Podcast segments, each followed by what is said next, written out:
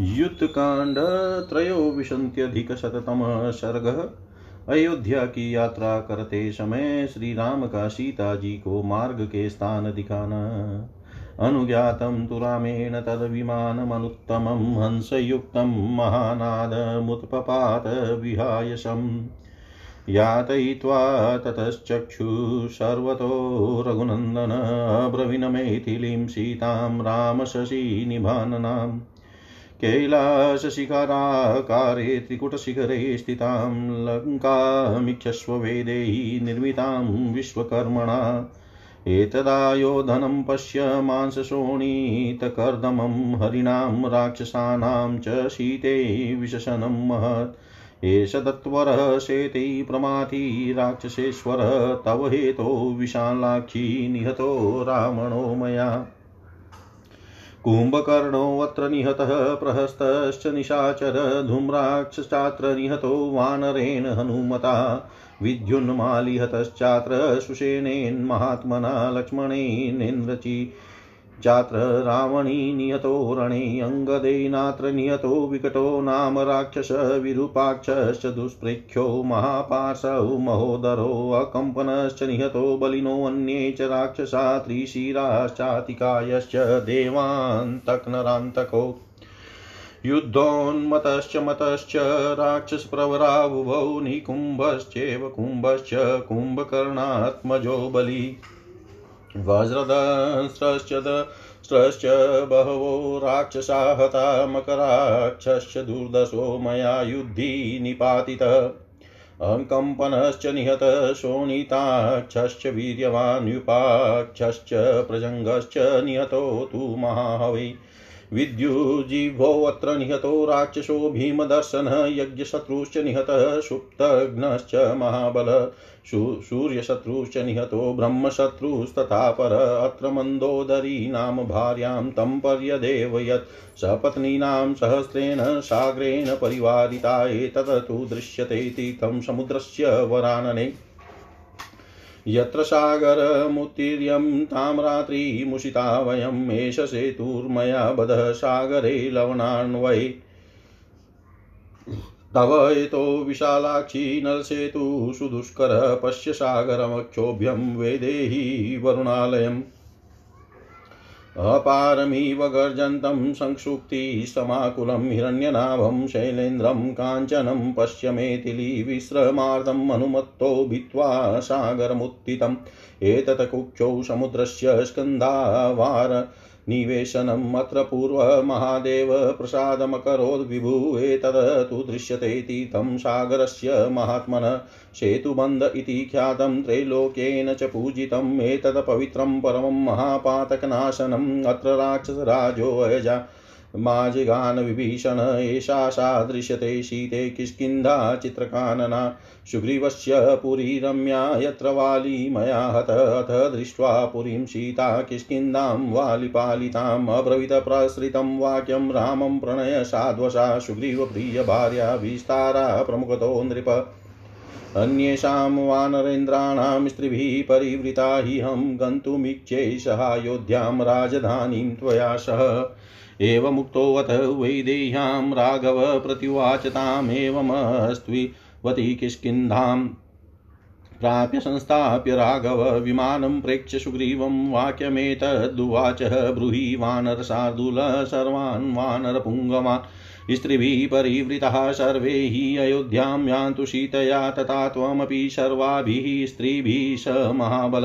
अभित्वरय सुग्रीव गच्छामप्लवगाधिप एवमुक्तस्तु सुग्रीवो रामेणामिततेजसा वानराधिपतिः श्रीमास्ते सर्वे समावृतः। प्रविश्यान्तः पुरं शीघ्रं तारामुद्वीक्ष्य सोऽब्रवीत् प्रिये त्वं सह नारीभिर्वान्नराणां महात्मनां राघवेणाभ्यनुज्ञातामेतिली प्रियकाम्यया त्वरत्वम् विगच्छामो गृहं वानर्योषितः अयोध्यां दर्शयिष्याम सर्वा दशरथः स्त्रियः सुग्रीवस्य वचः श्रुत्वा तारा सर्वाङ्गशोभना आहूय चाब्रवीत सर्वा वानराणां तु योषितः सुग्रीवेणाभ्यनुज्ञाता गन्तुं सर्वेश वानरे मम चापि प्रियं कार्यमयोध्यादशनेन च प्रवेशं चेव रामस्य पौरजान् परै सह विभूतिं चेव सर्वासां स्त्रीणां दशरथस्य च तारया चाभ्यनुज्ञातः सर्वा वानरयोषितः नेपथ्यविधिपूर्वं तु कृत्वा चापि प्रदक्षिणम् अध्यारोहन् तत सीता दर्शनकाञ्चया ताभिशोत्थितं शीघ्रं विमानं प्रेक्ष्य राघवः ऋष्यमुखसमीपे तु वेदेहीं पुनरब्रवीत् दृश्यते यशो महान् शीते स विद्युदीवतो यदः ऋष्यमुखो गिरिवरः काञ्चने धातुभिवृतः अत्राहं वानरेन्द्रेण सुग्रीवेण समागतः समयश्च कृतः शीतैवधार्थं वालिनो मया। एषा सा दृश्यते पम्पा नलिनी चित्रकानना त्वया विहीनो यत्राहं विललापशु दुःखितः अस्यास्तीरे मया दृष्टा शबरीधर्मचारिणी अत्र योजनबाहुश्च कबन्धो निहतो मया दृश्यतो अशोजनस्थाने श्रीमानशीते वनस्पतिजटायुश्च महातेजास्तव हेतो विलासिनी रावणेन हतो यत्र प्रपक्षिणां प्रवरो बलि। खरश्च निहतो यत्र दूषणश्च निपातितः त्रिशरीराश्च महावीर्यो मया बाणेरजीव्या गै।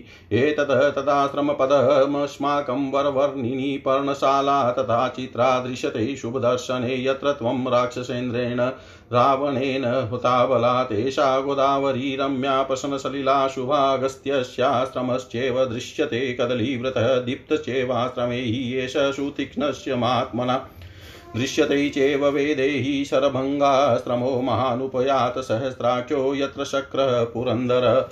अस्मिन् देशे महाकायो विराधो निहतो मया एतते एते ते तापसा देवी दृश्यन्ते तनुमध्यमे अत्री कुलपति यत्र सूर्यवैश्वानरोपम अत्र शिरे त्वया दृष्ट्वा तापसी धर्मचारिणी असौ श्रुतनुः शैलेन्द्रश्चित्रकुटः प्रकाशते अत्र माँ केकयी पुत्र प्रसादयितुमागत। एषा सा यमुना रम्या दृश्यते चित्रकानना भरद्वाजाश्रमः श्रीमान् दृश्यते चेशमेथिलीयं च दृश्यते गङ्गा पुण्या त्रिपथा त्रिपतका नदी नानाद्विजगणाकीर्णा सम्प्रपुष्पितकानना शृङ्गवेरपुरं चेततः गुह्यो यत्र सखा मम एषा सा दृश्यते शीते शर। योयुपमालिन एषा सा दृश्यते शीते राज। दानी पितुर्मम योध्यां कुरु वेदेहि प्रणामं पुनरागता। ततस्ते वानरा सर्वे राक्षसा स विभीषणा उत्पत्त्योत्पत्त्य संहृष्टास्ता पुरीं ददृशुस्तदा। ततस्तुतां पाण्डुरहम्यमालिनीं विशालकक्ष्यां गजवाजिभिवृतां पुरीमपश्यन् प्लवगः स राक्षसा पुरीं महेन्द्रस्य यथामरावतीं।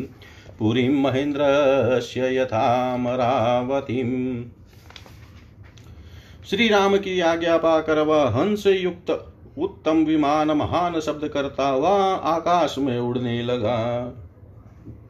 उस समय रघुकुल नंदन श्री राम ने सब और दृष्टि डालकर चंद्रमा के समान मनोहर मुख वाली मिथिलेश कुमारी सीता से कहा, विदेह राजनंदिनी, कैलाश शिखर के समान सुंदर त्रिकुट पर्वत के विशाल श्रृंग पर बसी हुई विश्वकर्मा की बनाई लंका पूरी को देखो, कैसी सुंदर दिखाई देती है। इधर इस युद्ध भूमि को देखो, यहाँ रक्त और मांस की कीच जमी हुई है। सीते इस युद्ध क्षेत्र में वानरों और राक्षसों का महान संहार हुआ है। विशाल लोचने यह राक्षस राज रावण राख का ढेर बनकर सो रहा है। यह बड़ी, बड़ा भारी हिंसक था, और इसे ब्रह्मा जी ने वरदान दे रखा था, किंतु तुम्हारे लिए मैंने इसका वध कर डाला है। यहीं पर मैंने कुंभकर्ण को मारा था यही निशाचर प्रह, प्रहस्त मारा गया है और इसी सम्रांगन में वानर वीर हनुमान ने धूम्राक्ष का वध किया है। यही महामना सुसेन ने विद्युन माली को मारा था और इसी रणभूमि में लक्ष्मण ने रावण पुत्र इंद्रजीत का संहार किया था। यही अंगद ने विकट नामक राक्षस का वध किया था, जिसकी और देखना भी कठिन था। वह विरूपाक्ष तथा महापार्श्व और महोदर भी यही मारे गए हैं। अकंपन तथा दूसरे बलवान राक्षस यही मौत के घाट उतारे गए थे। त्रिशिरातिकाय देवांतक और नरांतक भी यही मार डाले गए थे। युद्धोन्मत और मत ये दोनों श्रेष्ठ राक्षस तथा बलवान कुंभ और निकुंभ, ये कुंभकर्ण के दोनों पुत्र भी यही मृत्यु को प्राप्त हुए। वज्रदंष्ट्र और दंष्ट्र आदि बहुत से राक्षस ही काल के ग्रास बन गए। दूरदर्श वीर मकराक्ष को इसी युद्ध स्थल में मैंने मार गिराया था। अकंपन और पराक्रमी शोणिताक्ष का भी यही काम तमाम हुआ था। युपाक्ष और प्रजंग भी इसी महासमर में मारे गए थे। जिसकी ओर देखने से भी भय होता था, वह राक्षस विद्यु जीव यही मौत का ग्रास बन गया। यज्ञ शत्रु और महाबली सुप्त घन भी यही मारा गया था। सूर्य शत्रु और ब्रह्म शत्रु नामक निशाचरों का भी यही वध किया गया था। यही रावण की भार्या मंदोदरी ने उसके लिए विलाप किया था। उस समय वह अपनी हज़ारों से भी अधिक सौतों से घिरी हुई थी। सुमुखी यह समुद्र का तीर्थ दिखाई देता है, जहाँ समुद्र को पार करके हम लोगों ने वह रात बिताई थी। विशाल लोचने खारे पानी के समुद्र में यह मेरा बंधवाया हुआ पुल है, जो नल सेतु के नाम से विख्यात है। देवी तुम्हारे लिए ही यह अत्यंत दुष्कर सेतु बांधा गया था। विदेय नंदिनी, सक्षोभ्य वरुणालय समुद्र को तो देखो, जो अपार सा दिखाई देता है। शंख और शिपियों से भरा हुआ यह सागर कैसी गर्जना कर रहा है? मिथिलेश कुमारी, स्वर्णमय पर्वतराज हिरण्यनाभ को तो देखो। जो हनुमान जी को विश्राम देने के लिए समुद्र की जलराशि को चीर कर ऊपर की ओर, ऊपर को उठ गया था। यह समुद्र के उदर में ही विशाल टापू है, जहाँ मैंने सेना का पड़ाव डाला था। यही पूर्व काल में भगवान महादेव ने मुझ पर कृपा की थी। सेतु बांधने से पहले मेरे द्वारा स्थापित होकर वे यहाँ विराजमान हुए थे। इस पुण्य स्थल में विशाल काय समुद्र का तीर्थ दिखाई देता था जो सेतु निर्माण का मूल प्रदेश होने के कारण सेतु बंध नाम से विख्यात था तीनों लोकों द्वारा पूजित होगा। यह तीर्थ परम पवित्र और महान पातकों का नाश करने वाला होगा। यही ये राक्षस राज विभीषण आकर मुझसे मिले थे। शीते यह विचित्र वन प्रांत से सुशोभित किसकिदा दिखाई देता है? देती है जो वानर राज सुग्रीव की सुरम्य नगरी है यही मैंने वाली का वध किया था। तदनंतर वा, वाली पालित किसकिदा पुरी का दर्शन करके सीता ने प्रेम से विवल हो श्री राम से विनय पूर्वक कहा महाराज मैं सुग्रीव की तारा आदि प्रिय भार्याओं तथा अन्य वानरेश्वरों की स्त्रियों को साथ लेकर अपने साथ अपनी राजधानी अयोध्या में चलना चाहती हूँ। विदेह नंदनी सीता के, ऐसा कहने पर श्री रघुनाथ जी ने कहा, ऐसा ही हो, फिर किसकिदा में पहुँचने पर उन्होंने विमान ठहराया और सुग्रीव की ओर देख कर कहा, वानर श्रेष्ठ, तुम समस्त वानर उत्पत्तियों से कहो कि वे सब लोग अपनी अपनी स्त्रियों के साथ लेकर सीता के साथ अयोध्या चले तथा महाबली वानर राज सुग्रीव, तुम भी अपनी सब स्त्रियों के साथ शीघ्र चलने की तैयारी करो, जिससे हम सब लोग जल्दी वहाँ पहुँचे अमित तेजस्वी श्री रघुनाथ जी के ऐसा कहने पर उन सब वानरों से घिरे हुए श्रीमान वानर राज सुग्रीव ने शीघ्र ही अंतपुर में प्रवेश करके तारा से भेंट की और इस प्रकार कहा प्रिय तुम मिथिलेश कुमारी, सीता का प्रिय करने की इच्छा से श्री रघुनाथ जी की आज्ञा के अनुसार सभी प्रधान प्रधान महात्मा वानरों की स्त्रियों के साथ शीघ्र चलने की तैयारी करो। हम लोग इन वानर पतियों को साथ लेकर चलेंगे और उन्हें अयोध्यापुरी तथा महाराज दशरथ की सब रानियों का दर्शन कराएँगे। सुग्रीव की यह बात सुनकर सर्वांग सुंदरी तारा ने समस्त वानर पत्नियों को बुलाकर कहा, सखियों, सुग्रीव की आज्ञा के अनुसार तुम सब लोग अपने पतियों, समस्त वानरों के साथ अयोध्या चलने के लिए शीघ्र तैयार हो जाओ। अयोध्या का दर्शन करके तुम लोग मेरा भी प्रिय कार्य करोगी। वहाँ पूर्ववासियों तथा जनपद के लोगों के साथ श्री राम का जो अपने नगर में प्रवेश होगा, वह उत्सव हम देखने, हमें देखने को मिलेगा। हम वहाँ महाराज दशरथ की समस्त रानियों के वैभव का भी दर्शन करेगी। तारा की यह आज्ञा पाकर सारी वानर पत्नियों ने श्रृंगार करके उस विमान की परिक्रमा की और सीता जी के दर्शन की इच्छा से वे उस पर चढ़ गई। उन सबके सात विमान को शीघ्र ही ऊपर उठा देख श्री रघुनाथ जी ने ऋष्य मुख के निकट आने पर पुनः विधे नंदनी से कहा सीताय वह जो बिजली सहित मेघ के समान स्वर्णमय धातुओं से युक्त श्रेष्ठ एवं महान पर्वत दिखाई देता है, उसका नाम ऋष्य मुख है। सीतेया में वानर राज सुग्रीव से मिला था और मित्रता करने के पश्चात वाली का वध करने के लिए प्रतिज्ञा की थी। यही वह पंपा नामक पुष्करणी है जो तटवर्ती विचित्र काननों से सुशोभित हो रही है। यहाँ तुम्हारे वियोग से अत्यंत दुखी होकर मैंने विलाप किया था। इसी पंपा के तट पर मुझे धर्मपरायण सबरी का दर्शन हुआ था। इधर वह स्थान है जहाँ एक योजना लंबी भूजा वाले कबंद नामक असुर का मैंने वध किया था। विलासशालिनी सीते जन स्थान में वह शोभाशाली विशाल वृक्ष दिखाई दे रहा है, जहाँ बलवान एवं महातेजस्वी पक्षी प्रवर जटायु तुम्हारी रक्षा करने के कारण रावण के हाथ से मारे गए थे। यह वह स्थान है जहाँ मेरे सीधे जाने वाले बाणों द्वारा खर मारा गया, दूषण धराशाही किया गया और महापराक्रमी त्रिशिरा को भी मौत के घाट उतार दिया गया। वर वर्णनी शुभ दर्शने, यहाँ हम लोगों का आश्रम है तथा वह विचित्र पर्णशाला दिखाई देती है, जहाँ आकर राक्षस राज रावण ने बलपूर्वक तुम्हारा अपहरण किया था। यह स्वच्छ जल राशि से सुशोभित मंगलमयी रमणीय गोदावरी नदी है तथा वह केले के कुंजों से घिरा हुआ महर्षि अगस्त्य का आश्रम दिखाई देता है। यह महात्मा सुतीक्षण का दीप्तिमान आश्रम है और विदेह नंदनी वह सरभंग मुनि का महान आश्रम दिखाई देता है। जहाँ सहस्त्र नेत्रधारी पुरंद्र इंद्र पधारे थे। यह वह स्थान है जहाँ मैंने विशाल काय विराध का वध किया था। देवी तनु मध्य में ये वे तापस दिखाई देते हैं, जिनका दर्शन हम लोगों ने पहले किया था। सीते इस तापशास्त्रम पर ही सूर्य और अग्नि के समान तेजस्वी कुलपति अत्रि मुनि निवास करते हैं। यही तुमने धर्म परायणा तपस्विनी अनुसुईया देवी का दर्शन किया था। सूतनु व गिरिराज चित्रकूट प्रकाशित हो। रहा है वहीं के कई कुमार भरत मुझे प्रसन्न करके लौट लौटा लेने के लिए आए थे। मिथिलेश कुमारी यह विचित्र काननों से सुशोभित रमणीय यमुना नदी दिखाई देती है और यह शोभाशाली भरद्वाजाश्रम दृष्टि गोचर हो रहा है। ये पुण्य सलीला त्रिपथगा गंगा नदी दिख, दिख रही है। जिनके तट पर नाना प्रकार के पक्षी कलरव करते हैं और द्विजवृंद पुण्य कर्मों में रत है, इनके तटवर्ती वन के वृक्ष सुंदर फूलों से भरे हुए हैं। यह श्रृंग वेरपुर है, जहाँ मेरा मित्र घू रहता है। सीते ये युपमालाओं से अलंकृत सरयू दिखाई देती है, जिसके तट पर मेरे पिताजी की राजधानी है। विदेह नंदनी, तुम वनवास के बाद फिर लौट कर अयोध्या को आई हो, इसलिए इस पूरी को प्रणाम करो। तब विभीषण सहित वे सब राक्षस और वानर अत्यंत हर्ष से उल्लसित हो उछल उछल कर उस पूरी का दर्शन करने लगे। तत्पश्चात वे वानर और राक्षस श्वेत टालिकाओं से अलंकृत और विशाल भवनों से विभूषित अयोध्या पूरी को जो हाथी घोड़ों से भरी थी और देवराज इंद्र की अमरावती पूरी के समान शोभित होती थी, देखने लगे इतिहास से श्रीमद रामायणे, वाल्मीकि आदि काव्य। युद्धकाण्डे त्रयोविंशत्यधिकशततमः सर्ग।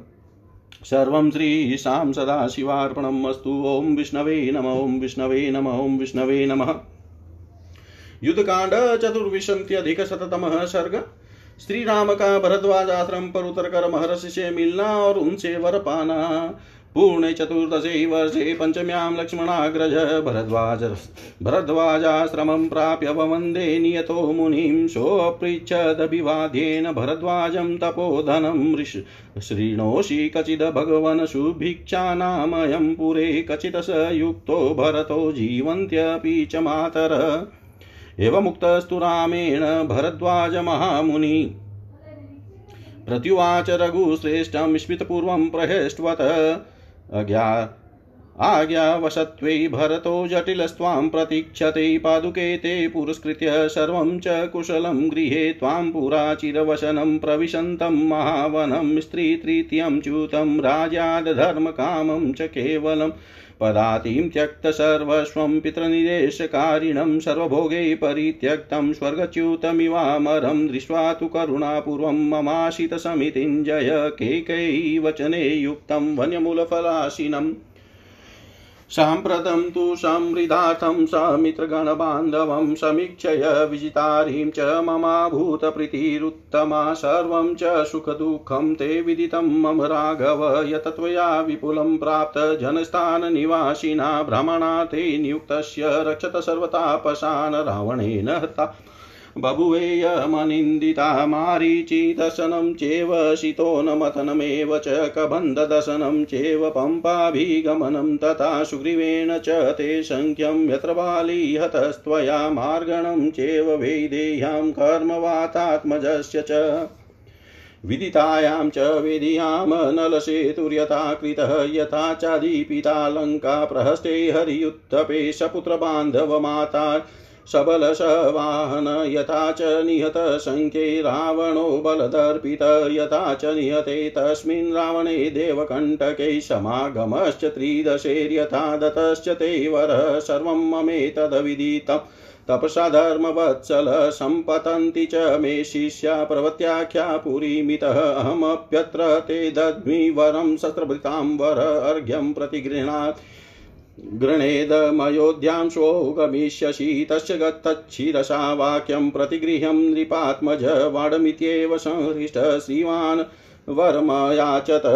अकालफलिनो वृक्षा सर्वे चापि मधुस्रवा फलान्यमृतगन्धीन् नि बहुनि विविधानि च भवन्तु मार्गे भगवन्नयोध्यां प्रति गच्छत तथेति च प्रतिज्ञाते वचनात् समन्तरम् अभवन् पादपास्तत्र स्वर्गपादपसन्निभा निष्फला फलिसा चासन विपुष्पा पुष्पशालिन शुष्का समग्रपत्रास्ते नगाश्चैव मधुस्रवा सर्वतो योजनास्तिस्त्रौ गच्छतामभवस्तदा ततः प्रहिष्टा प्लवगर्षभास्ते बहूनि दिव्यानि फलानि चेव कामादुपासनन्ति सहस्रशस्ते मुदान्विता स्वर्गजितो यतेव, मुदान्विता स्वर्गजितो यतेव। श्री रामचंद्र जी ने चौदहवा वर्ष पूर्ण होने पर पंचमी तिथि को भरद्वाज आश्रम में पहुंचकर मन को वश में रखते हुए मुनि को प्रणाम किया।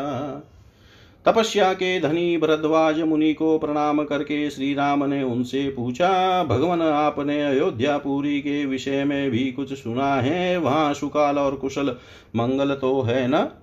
भारत, भरत प्रजा पालन में तत्पर रहते हैं न? मेरी माताएँ जीवित है न?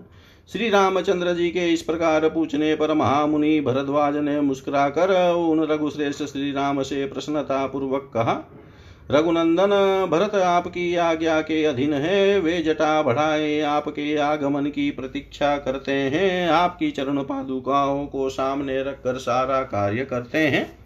आपके घर पर और नगर में भी सब कुशल हैं। पहले जब आप महान वन की यात्रा कर रहे थे, उस समय आपने चीर वस्त्र धारण कर रखा था और आप दोनों भाइयों के साथ, तीसरी केवल आपकी स्त्री थी। आप राज्य से वंचित किए गए थे और केवल धर्म पालन की इच्छा मन में ले सर्वस्व त्याग कर पिता की आज्ञा का पालन करने के लिए पैदल ही जा रहे थे। सारे भोगों से दूर हो, स्वर्ग से भूतल पर गिरे हुए देवता के समान जान पड़ते थे। शत्रु विजयी वीर आपके कही के आदेश के पालन में तत्पर हो, जंगली फल मूल का आहार करते थे। उस समय आपको देखकर मेरे मन में बड़ी करुणा हुई थी। परंतु इस समय तो सारी स्थिति ही बदल गई है। आप शत्रु पर विजय पाकर सफल मनोरथ हो, मित्रों तथा बांधवों के साथ लौट रहे हैं। इस रूप में आपको देखकर मुझे बड़ा सुख मिला, मुझे बड़ी प्रसन्नता हुई। रघुवीर, आपने जन स्थान में रहकर जो विपुल सुख दुख उठाए हैं, वे सब मुझे मालूम है। वहाँ रहकर आप ब्रह्म, ब्राह्मणों के कार्य में संलग्न हो, समस्त तपस्वी मुनियों की रक्षा करते थे। उस समय रावण आपकी इन सती साध्वी भार्या को हर ले गया। धर्म वत्सल मारिच का कपट मृग रूप में दिखाई देना, सीता का बलपूर्वक अपहरण होना, इनकी खोज करते समय आपके मार्ग में कबंध का मिलना, आपका पंपा सरोवर के तट पर जाना, सुग्रीव के साथ आपकी मैत्री का होना, आपके हाथ से वाली का मारा जाना, सीता की खोज पवन पुत्र हनुमान का अद्भुत कर्म सीता का पता लग जाने पर नल के द्वारा समुद्र पर सेतु का निर्माण, हर्ष और उत्साह से भरे हुए वानर युत्पत्तियों द्वारा लंका पुरी का दहन, पुत्र बंधु, मंत्री, सेना और सवारियों सहित बलाभिमानी रावण का आपके द्वारा युद्ध में वध होना, उस देवकंटक रावण के मारे जाने पर देवताओं के साथ आपका समागम होना तथा उनको आप, उनका आपको वर देना, ये सारी बातें मुझे तप के प्रभाव से ज्ञात हैं। मेरे प्रवृति नामक शिष्य यहाँ से अयोध्यापुरी को जाते रहते हैं, अतः मुझे वहाँ का वृतांत मालूम होता रहता है। शस्त्रधारियों में श्रेष्ठ श्री राम, यहाँ मैं भी आपको एक वर देता हूँ। आपकी जो इच्छा हो उसे मांग लो। आज मेरा अर्घ्य और आतिथ्य सत्कार ग्रहण करें। कल सवेरे अयोध्या को जाइएगा।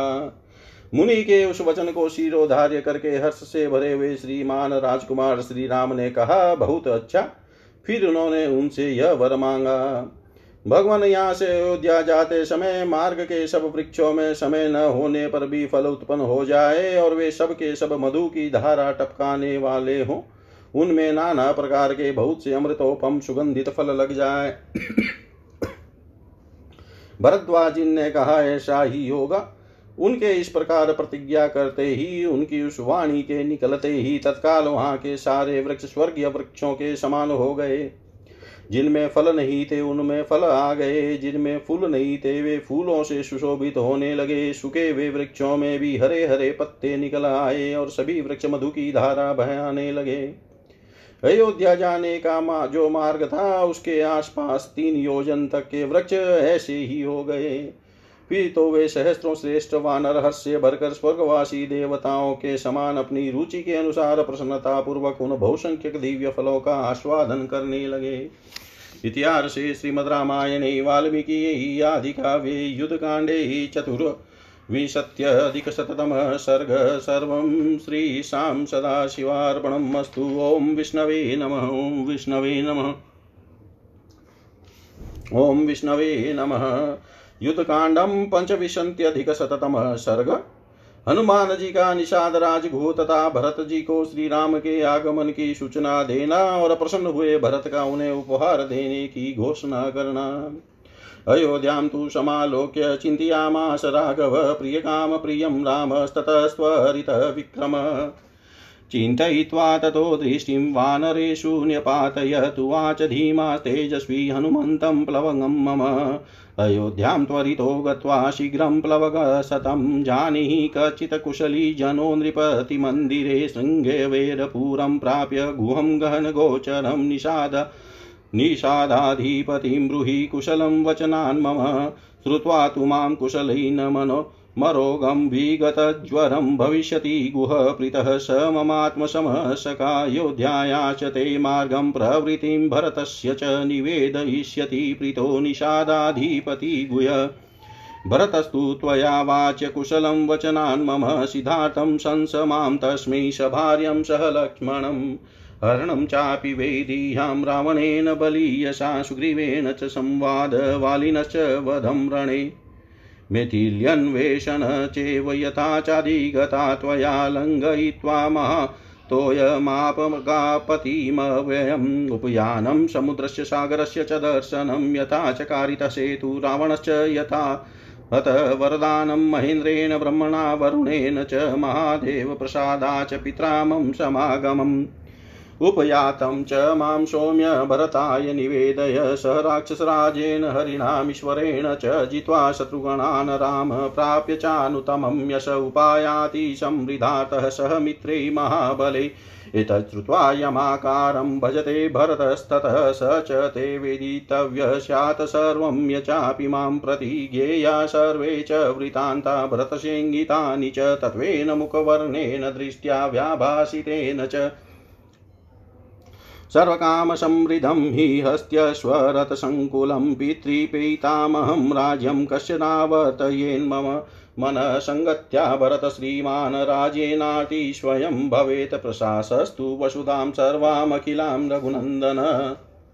तस्य बुद्धिं च विज्ञाय, व्यवसायं च वानर, यावनदूरं याता स्म क्षिप्र क्षिप्रमागन्तु महर्षीति प्रतिशमादिष्टो हनुमान् मारुतात्मज मानुषं धारयन् रूपम् अयोध्यां त्वरितो ययो अथो तपपात वेगेन हनुमान् मारुतात्मज गरुत मानिव वेगेन जिगृक्षनुरगोत्तमं लङ्घयित्वा पितृपथं विहगेन्द्रालयं शुभं गङ्गायमुनायो भीमं समतीत्य समागमं शृङ्गवेरपुरं प्राप्य गुह्यमासाद्य वीर्यवान् स वाचा शुभयारिष्टो हनुमानीदमं ब्रवीत्। सखा तु तव काकुत्स्थो राम सत्यप्रका पराक्रम शशितसः सौमित्री सह त्वां कुशलमब्रवीत पञ्चमी मध्यरजनीमुषित्वा वचनान् मुने भरद्वाजाभ्यनुज्ञातं द्रक्ष्यस्त्रे वराघवम् एवमुक्त्वा महातेजा सम्प्रहस्ततनुरुः उत्पपात महावेगाद् वेगवान् विचारयन् सोऽपश्यद रामतीर्थं च नदीं वालुकिनीं तथा वरुतिं गोमतीं चैव भीमं शालवनं तथा प्रजाश्च बहुशास्त्री स्फीतान्यन्पदानपि स गत्वा दुरमध्वानं त्वरितं कपिकुञ्जर आससादद्रुमान् फुलान् नन्दीग्रामसमीपगान् सुराधिपश्यपवने यथा चैत्ररथे द्रुमा। स्त्रीभिः सपुत्रैः पौत्रैश्च रममाणैष्वलङ्कृतैः क्रोशमात्रै त्वयोध्याया श्री चिरकृष्णाजिनाम्बरं ददर्श भरतं दीनं कृशमात्रं वासिनं जटिलं मलदिग्धाङ्गं भ्रातृव्यसनकर्षितं फलमूलाशिनं दान्तं तापसं धर्मचारिण समुनतजटाभारं वलकलाजिन्नवाससं नियतं भावितात्मानं रमर्षि समततेजसं पादुके ते पुरस्कृत्य प्रशासन्तं वसुन्धराम् चातुर्वर्णस्य लोकस्य त्रातारं सर्वतो महाभयात् उपस्थित ममात्येश शुचिभिश्च पुरोहिते बलमुखेश युक्तेश काश्याम्बरधारिभिः। न हि ते राजपुत्रं तं चिरकृष्णाजिनाम्बरं परिभोक्तुं वस्यन्ति। पौरावे धर्मवत्सला तं धर्ममिव धर्मज्ञ देहबन्धमिवापरम् उवाच प्राञ्च प्राञ्जलिर्वाक्यं हनुमान् मारुरा मारुतात्मज वसन्तं दण्डकारण्ये ये त्वं चिरजटाधरम् अनुशोचसि काकुत्स्थं स त्वां कौशलमब्रवीत् प्रियमाख्यामि ते देवशोकं त्यज सुदारुणम् अस्मिन् मुहूर्ते भ्रात्रा। त्वं रामेण सह सङ्गत निहत्य रावणं राम प्रतिलभ्य च मेथिलीमुपयाति समृद्धात् सह मित्रै महाबले। लक्ष्मणश्च महातेजा वेदै च यशस्विनी सीता समग्र रामेण महेन्द्रेण सचीयता। एवमुक्तो हनुमता भरतकेकयीसुत पपात सहसा हृष्टो हर्षोन्मोहमुपागमत्।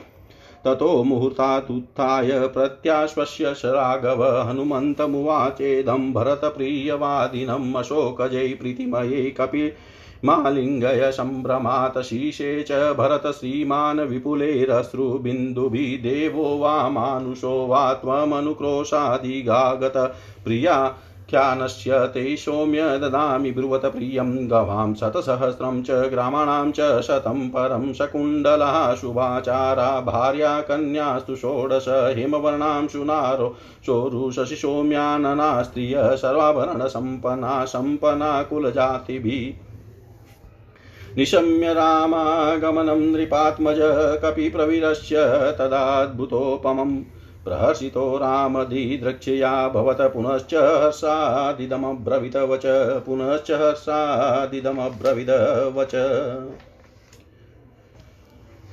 भरद्वाज आश्रम पर उतरने से पहले विमान से ही अयोध्यापुरी का दर्शन करके अयोध्या वासियों तथा सुग्रीव आदि का प्रिय करने की इच्छा वाले शीघ्र पराक्रमी रघुकुल नंदन श्री राम ने यह विचार किया कि कैसे इन सबको अप्रिय हो।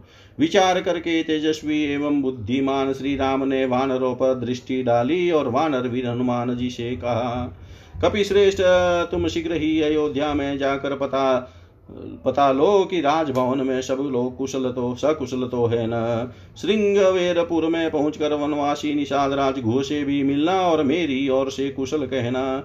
मुझे सकुशल निरोग और चिंता रहित सुनकर निषाद राज घो को बड़ी प्रसन्नता होगी, क्योंकि वह मेरा मित्र है, मेरे लिए आत्मा के समान है।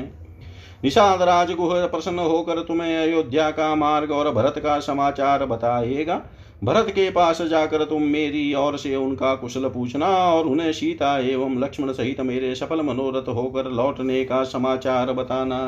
बलवान रावण के द्वारा सीता जी के हरे जाने का सुग्रीव से बातचीत होने का रणभूमि में वाली के वध का सीता जी की खोज का तुमने जो महान जल राशि से भरे हुए पार महासागर को लांग कर जिस तरह सीता का पता लगाया था, उसका फिर समुद्र तट पर मेरे जाने का, सागर के दर्शन देने का, उस पर पुल बनाने का, रावण के वध का, इंद्र, ब्रह्मा और वरुण से मिलने एवं वरदान पाने का और महादेव जी के प्रसाद से पिताजी के दर्शन होने का वृतांत उन्हें सुनाना। सौम्य फिर भरत से ये भी निवेदन करना कि श्री राम शत्रुओं को जीत कर परम उत्तम यश पाकर सफल मनोरथ हो राक्षस राज, विभीषण वानर राज, सुग्रीव तथा अन्य अपने अन्य महाबली मित्रों के साथ आ रहे हैं और प्रयाग तक प्रयाग तक आ पहुँचे हैं। यह यह बात सुनकर भरत की जैसी मुख मुद्रा हो, उस पर ध्यान रखना और समझना तथा भरत का मेरे प्रति जो कर्तव्य है या बर्ताव हो, उसको भी जानने का प्रयत्न करना। वहाँ के सारे वृतांत तथा भरत की चेष्टाएँ तुम्हें यथार्थ रूप से जाननी चाहिए। मुख की कांति, दृष्टि और बात सीते उनके मनोभाव को समझने की चेष्टा करनी चाहिए। समस्त मनोवांचित भोगों से संपन्न तथा हाथी घोड़े और रथों से भरपूर बाप दादों का राज्य सुलभ हो तो वह किसके मन को नहीं पलट देता? यदि के कई की संगति अथवा चीरकाल तक राज्य वैभव का संसर्ग होने से श्रीमान भरत स्वयं ही राज्य पाने की इच्छा रखते हो तो वे रघुकुल नंदन भरत बेकट के समस्त भूमंडल का राज्य करे। मुझे उस राज्य को नहीं लेना है। उस दशा में हम कहीं अन्यत्र रहकर तपस्वी जीवन व्यतीत करेंगे। वानर वीर, तुम भरत के विचार और निश्चय को जानकर जब तक हम लोग इस आश्रम से दूर न चले जाएँ, तभी तक शीघ्र लौट आओ। श्री रघुनाथ जी के इस प्रकार आदेश देने पर पवन पुत्र हनुमान जी मनुष्य का रूप धारण करते, करके तीव्र गति से अयोध्या की ओर चल दिए। जैसे गरुड़ किसी श्रेष्ठ सर्प को पकड़ने के लिए बड़े वेग से झपट्टा मारते हैं, उसी तरह पवन पुत्र हनुमान तीव्र वेग से उड़ चले। अपने पिता वायु के मार्ग अंतरिक्ष को, जो पक्षी राज गरुड़ का सुंदर गृह है, लांग कर गंगा और यमुना के वेगशाली संगम को पार करके श्रृंगवेरपुर में पहुंचकर पराक्रमी हनुमान जी निषाद राजगुह से मिले और बड़े हर्ष के साथ सुंदर वाणी में बोले, तुम्हारे मित्र ककुतस्तकुल भूषण सत्य पराक्रमी श्री राम सीता और लक्ष्मण के साथ आ रहे हैं और उन्होंने तुम्हें अपना कुशल समाचार कहलाया है, वे प्रयाग में है। और भरद्वाज मुनि के कहने से उन्हीं के आश्रम में आज पंचमी की रात बिता कर कल उनकी आज्ञा ले वहाँ से चलेंगे। तुम्हें यही रघुनाथ जी का दर्शन होगा। घूसेयों का कर महातेजस्वी और वेगशाली हनुमान जी बिना कोई सोच विचार किए बड़े वेग से आगे को उड़ चले। उस समय उनके सारे अंगों में हर्ष जनित रोमांच हो आया था। मार्ग में उन्हें परशुराम तीर्थ वाल वालुकिनी नदी, वरुति, गोमती और भयानक सालवन के दर्शन हुए। कई सहस्त्र प्रजाओं तथा समृद्धिशाली जनपदों को देखते हुए कपिश्रेष्ठ हनुमान जी तीव्र गति से दूर तक का रास्ता लांग गए और नंदी ग्राम के समीपवर्ती खिले हुए वृक्षों के पास जा पहुँचे। वे वृक्ष देवराज इंद्र के नंदनवन और कुबेर के चैत्र रथवन के वृक्षों के समान सुशोभित होते थे। उनके आसपास आसपास बहुत सी स्त्रियाँ अपने उन पुत्रों और पौत्रों के साथ जो वस्त्राभूषणों से भली भांति अलंकृत थे, विचरती और उनके पुष्पों का चयन करती थी। अयोध्या से एक कोष की दूरी पर उन्होंने आश्रम वासी भरत को देखा, जो चीर वस्त्र और काला मृग चर्म धारण किए, दुखी एवं दुर्बल दिखाई देते थे। उनके सिर पर जटा बढ़ी हुई थी, शरीर पर मैल जम गई थी। भाई के वनवास के दुख ने उन्हें बहुत ही कृष कर दिया था। फल मूल ही उनका भोजन था। वे इंद्रियों का दमन करके तपस्या में लगे हुए थे और धर्म का आचरण करते थे। सिर पर जटा का भार बहुत ही ऊँचा दिखाई देता था। वलकल और मृग चरम से उनका शरीर ढका था।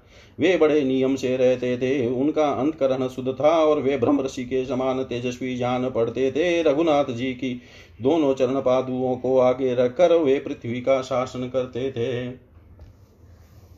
भरत जी चारों वर्णों की प्रजाओं को सब प्रकार से भय सुरक्षित, भय से सुरक्षित रखते थे। उनके पास मंत्री, पुरोहित और सेनापति भी योग योग युक्त होकर रहते और घेर हुए वस्त्र पहनते थे। अयोध्या के वे धर्मानुगारी, धर्मानुरागी पूर्वासी भी उनचीर और काला मृक्षरम धारण करने वाले राजकुमार भरत को उस दशा में छोड़कर स्वयं भोग भोगने की इच्छा नहीं करते थे। मनुष्य देह धारण करके आए हुए दूसरे धर्म की भांति उन धर्मज्ञ भरत के पास पहुंचकर पवन कुमार हनुमान जी हाथ जोड़कर बोले, देव आप दंडकारण्य में चिर वस्त्र और जटा धारण करके रहने वाले जिन रघुनाथ जी के लिए निरंतर चिंतित रहते हैं, उन्होंने आपको अपना कुशल समाचार कहलाया है और आपका भी पूछा है। अब आप इस अत्यंत दारुण शोक को त्याग दीजिए, मैं आपको बड़ा प्रिय समाचार सुना रहा हूँ। आप शीघ्र ही अपने भाई श्री राम से मिलेंगे। भगवान श्री राम रावण को मारकर मिथिलेश कुमारी को वापस ले सफल मनोरथ हो अपने महाबली मित्रों के साथ आ रहे हैं। उनके साथ महातेजस्वी लक्ष्मण और यशस्वनी विधेय राजकुमारी सीता भी है। जैसे देवराज इंद्र के साथ सची शोभा पाती है। उसी प्रकार श्री राम के साथ पूर्ण कामा सीता जी सुशोभित हो रही है। हनुमान जी के ऐसा कहते ही के कई कुमार भरत सहसा आनंद विभोर हो पृथ्वी पर गिर पड़े और हर्ष से मूर्छित हो गए। तत्पश्चात दो घड़ी के बाद उन्हें होश हुआ और वे उठकर खड़े हो गए। उस समय रघुकुल भूषण श्रीमान भरत ने प्रियवादी हनुमान जी को बड़े वेग से पकड़कर दोनों भुजाओं में भर लिया और शोक संसर्ग से शून्य परमानंद जनित विपुल अश्रु बिंदुओं से वे उन्हें नहलाने लगे। फिर इस प्रकार बोले भैया, तुम कोई देवता हो या मनुष्य जो मुझ पर कृपा करके यहाँ पधारे हो, सौम्य तुमने जो यह प्रिय संवाद सुनाया है, इसके बदले में तुम्हें कौन सी प्रिय वस्तु प्रदान करूँ? मुझे तो कोई ऐसा बहुमूल्य उपहार नहीं दिखाई देता जो इस प्रिय संवाद के तुल्य हो। तथापि मैं तुम्हें इसके लिए एक लाख गोए सौ उत्तम गाँव गाँव तथा उत्तम आचार विचार वाली सोलह कुमारी कन्याएँ पत्नी रूप में समर्पित करता हूँ। उन कन्याओं के कानों में सुंदर कुंडल जगमगाते होंगे। उनकी अंग कांति स्वर्ण के समान होगी। उनकी नाशिका सुदृढ़ उरु मनोहर और मुख्य चंद्रमा मुख चंद्रमा के समान सुंदर होंगे। वे कुलीन होने के साथ ही सब प्रकार के आभूषणों से विभूषित होगी। उन प्रमुख वानर वीर हनुमान जी के मुख से श्री रामचंद्र जी के आगमन का अद्भुत समाचार सुनकर राजकुमार भरत को श्री राम के दर्शन की इच्छा से अत्यंत हर्ष हुआ और उस हर्षातिरेक से ही वे फिर इस प्रकार बोले, इतिहासे श्रीमद् रामायणे, वाल्मीकि आदि युद्ध कांडे काव्ये युद्धकाण्डे पञ्च युद्धकाण्डे पञ्चविंशत्यधिकशतमः सर्ग। सर्वं श्रीशां सदाशिवार्पणम् ॐ विष्णवे नमः ॐ विष्णवे नमः ॐ विष्णवे नमः।